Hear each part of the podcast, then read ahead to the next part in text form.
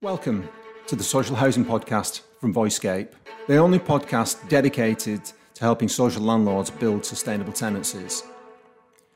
During this series of podcasts, we'll be speaking to leaders from the social housing sector and beyond, hopefully challenging the status quo a little bit, and also stimulating discussion around how technology can be better utilised to help build sustainable tenancies. I'm your host, John Doyle, the chief exec and founder of Voicescape.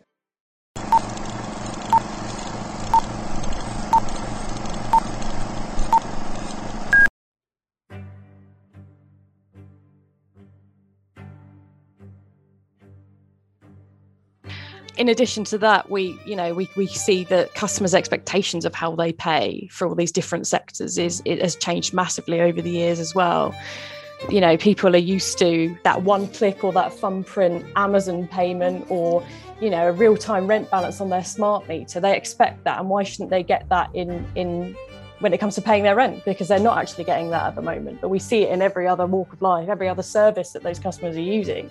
They're getting that real time payment, they're getting seamless customer journeys and, and all of that great stuff, that digital stuff, but they're not necessarily getting that when it comes to, to paying their rent. Typically, customers have a slightly disjointed uh, payment experience where if they're on a customer's website and they want to make a payment, they want to pay their rent, they're usually taken out to a third party website where they've got to remember possibly a new set of logins, they've got to remember a, a, new reference number that's used for payments only. They might actually have to remember how much they owe as well, and they've got to type it all in. So it's a completely disjointed experience. What the APIs do for the customers is allow them to make payment within that one resource, that my account space that the customer has designed ah, for them. Right, right. Today's guest on the Social Housing Podcast is Vicky Lynch, who's the Business Development Manager at PayPoint PLC. Now, we've probably all seen the little yellow stickers in our local newsagents or post offices, which allows people to pay utility bills and the rent in cash, but they do much more than cash processing. So, I was hoping, Vicky, that you could just provide us with a little bit of background on the sorts of things that you're currently doing within the UK social housing sector. Mm-hmm. Yeah, absolutely. And and in your introduction, you mentioned cash, which I guess everyone knows us for, and and you know most housing associations in in the country are actually using us for a cash payment um, facility. That's typically for a reseller, but they will be all of them familiar with that cash payment service through a PayPoint store. What they might not be aware of is our digital payments platform called MultiPay, um, so MultiPay is actually quite a mature product for us. It, it, it, we released it in sort of 2014, 2015. And it started out as a, a sort of white label offering, really, white label app, website, IVR, SMS. And we, we, we basically added a load of enhancements to make it suit housing. I went out and met with lots and lots of different housing associations and just to get feedback really on the common problems and and and what they really wanted to see from a payment provider and there were so many common themes. It was so harmonious. It was like they were all singing off the same hymn, hymn sheet. It was this problem this problem this problem. And because of that we were able to make amendments to our product and make it fit for housing. So we made amendments we made enhancements we added whole new channels as well just to make sure that it really responded to those problems. And because of that we're finding that although cash is you know still a very large percentage of the payments that that are processed in the housing sector particularly compared to other sectors cash is still you know very big. Um, even though that's the case we're finding that housing associations such as Curo Group Midland Heart your homes Newcastle Selwood they're coming to us for our digital offering because we have sort of sung to those those um, those problems that they experience. Okay. You mentioned that you've been in the social housing sector for a number of years now and you obviously took that on as a bit of a personal project. I'm just wondering, you know, what are the sectors of PayPoint operating in? And could you do a bit of a compare and contrast? Because you mentioned about the prevalence mm. of cash within social housing. How, how does it fit within your overall portfolio? Yeah, we work in lots of different sectors. So we work in um, fintech, e-commerce, gaming, mobile, utilities. We're quite strong in the utilities space. In terms of the the drop in cash transactions obviously cash is going down generally in the UK population but it's definitely been faster in some of those other sectors compared to housing. Uh, housing still has quite a large percentage of cash cash transactions.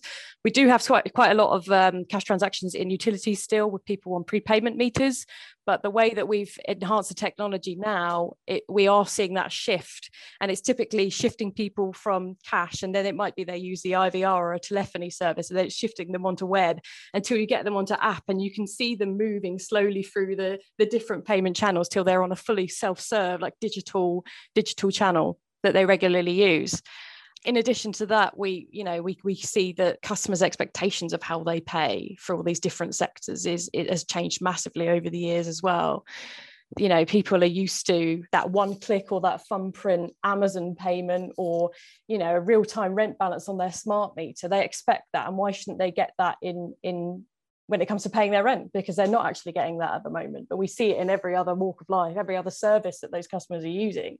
They're getting that real-time payment. They're getting seamless customer journeys and, and all of that great stuff that digital stuff but they're not necessarily getting that when it comes to, to paying their rent. Okay you and i have had a previous conversation when you've talked to me about digitization and digitalization Mm. And it's quite a subtle difference. And I just wondered if you could sort of explain your views on that because it was very interesting when we spoke. Yeah, absolutely. So, um, digitalization is where you change or you transfer something from like an analog format into a digital format. And that can be something as simple as scanning in a paper document to make it available as a PDF. Digitization is bringing together separate pieces of software, separate services so that they all speak to each other and can be used in a seamless way a really good sort of live example of that is is um, with the NHS and, and digitizing of of medical records, paper medical records. Um, the first act obviously being scanning on in all those paper records so that they're available as a PDF. That's digitalization. That's actually just making it digital that that one document dig- digital the digitization part of the process is making that file available. Yes at the gp surgery but probably also uh, you know in a consultant's office in a hospital using a completely different piece of software is able to access that service. It's completely seamless and joined up and all the all of the different services are speaking to each other. What we find in housing just to bring it back is housing associations are really good at finding individual bits of software that solve a particular problem whether it's you know chasing debt or it's you know a housing really good housing management system or asset management system. Really good pieces of software but none of them speak to each other. So you never really get that sort of single version of the truth that you need. Yeah. I mean it's, it is an interesting technology ecosystem that most social landlords operate in I'm just wondering again from your experience, have you got any examples where you think they've done a good job of digitisation? Because I appreciate not everybody's on the same page, but are there some examples of good practice around digitisation that you've come across? Yeah, we did a, a, a project with with Midland Heart um, a few years ago now, and they've what they've created is this really great customer app, and that app does. Um, you know you can report a repair you can track the engineer track the repair you get help with universal credit and it's got loads of really great stuff in there that they just wouldn't have got from a white label payments app. So they've managed to enhance this customer journey by by providing all of these different pieces of resources in there but of course they also wanted to make payment they also needed to take payments in there. So what we're doing is we work we're working with them, providing them with a, a, payment API, a suite of payment APIs, where we're just processing the payment in the background completely seamlessly for the customer. They're still very much within Midland Hearts app. They can have access to these resources. They can make a payment in real time. We process that payment. We ping back to the customer and say, payment's been made. This is your real-time rent balance. They've got access to that real, real-time rent balance. So it enhances the customer journey. But the interesting part is we also feed that transaction data back to Midland Hearts back office so then Northgate can be updated in real time. So it actually improves the life of the organisation as well. And it's fully digitised because it's all completely seamless. Okay, that's that kind of leads into what I was going to ask you about because you mentioned earlier this idea of a single version of the truth. And I think a lot of social landlords would resonate with that idea. Um, and you kind of touched on it there, but I was curious as to where PayPoint how are you playing in that ballpark, if you like? There's an ecosystem with other other players, some more accessible than others, we know. But I'm just curious as to how are you going about that in terms of APIs and stuff like that? Mm-hmm.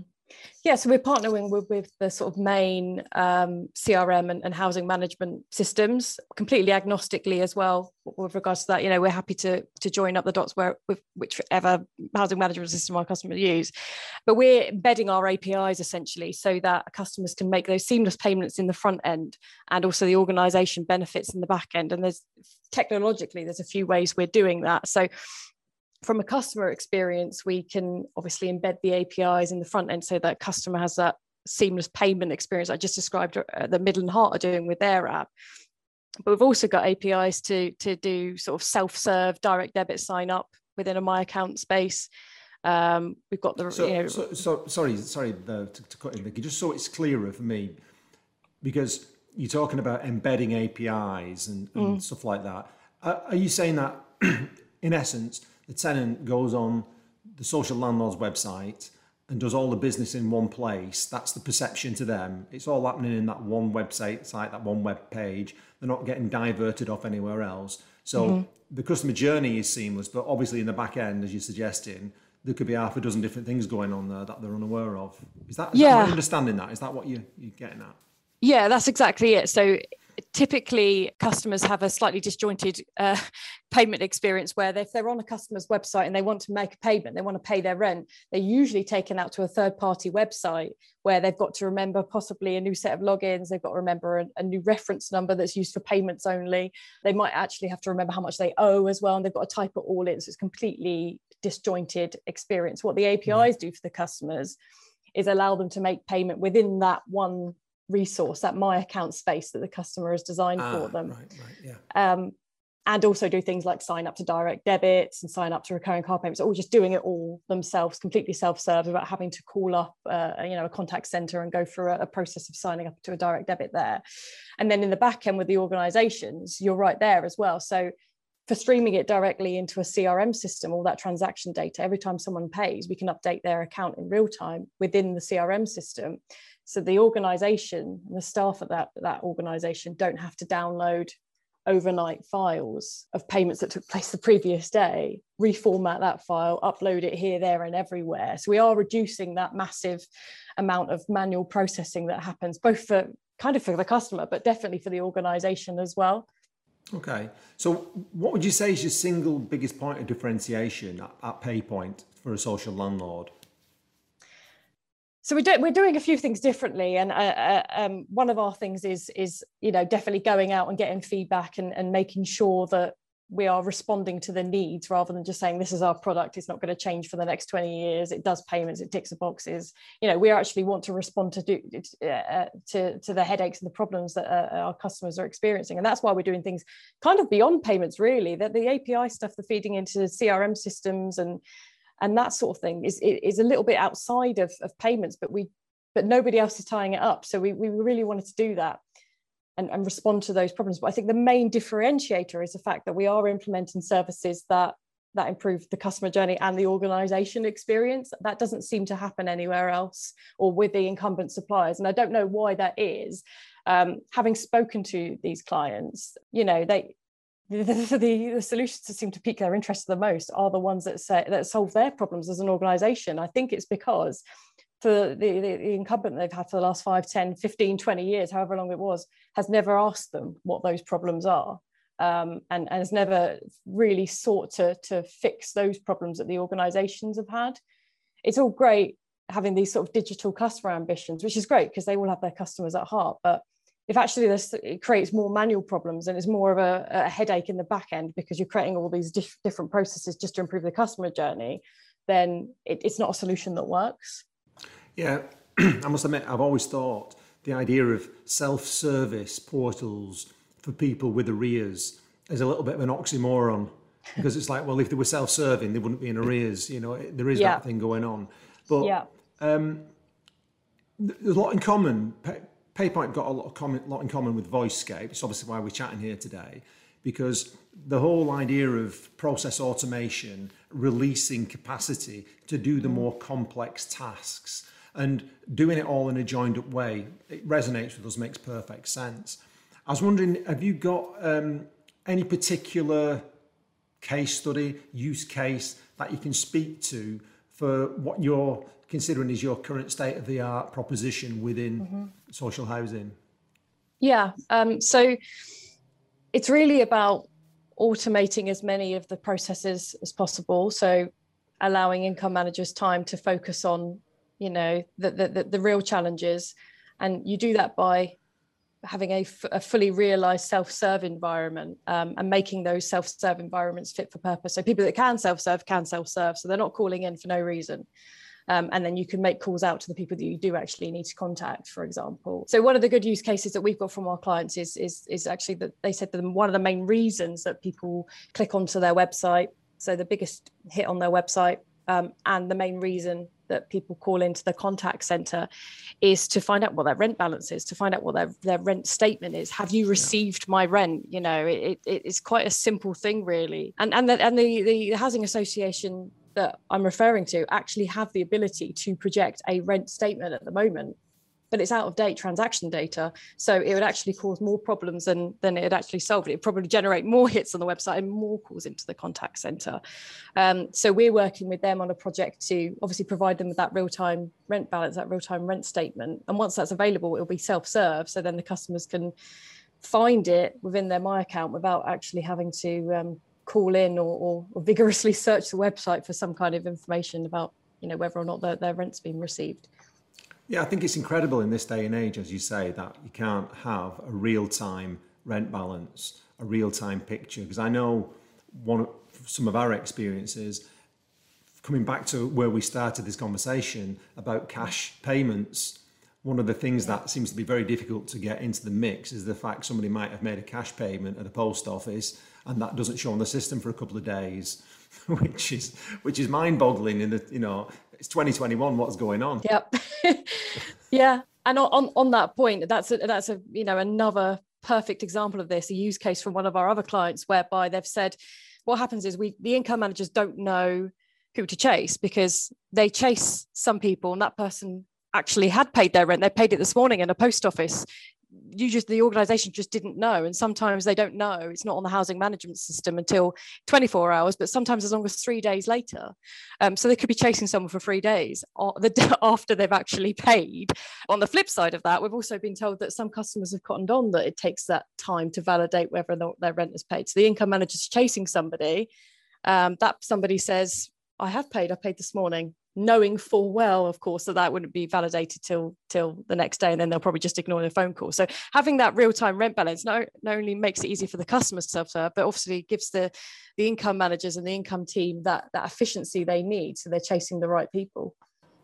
Yeah i, I think it, it, i find it incredible that you know I, I have online banking with hsbc something i had to turn off the other day i turned it on inadvertently was a notice every time money went out of my account so right, okay. I was getting pinged three and four, five times a day. What the hell is that? I buy a sandwich on my switch on my on my switch, if you like, on contactless, and the next thing my phone had binged because it was telling me that I just spent five quid on a sandwich. So that notion of real time transactional data, it's out there for you know Joe Public on the street.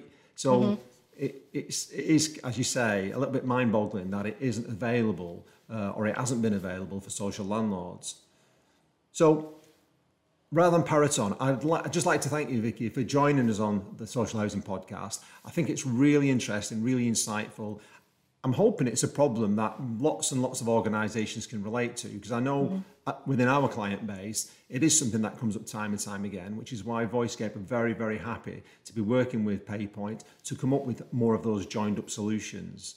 So without further ado, I'd just like to thank you for joining us. Thanks for having me. You're very welcome. If you're new to the Social Housing Podcast, please subscribe if you're listening via Apple Podcast, or leave a follow if you use Spotify. Also, please remember to leave us any feedback, good, bad, or ugly. It can only help serve improve us. Finally, I'd like to thank you all for your time and attention. I appreciate that everybody's busy, but I do hope you learned something from the experience. I certainly did.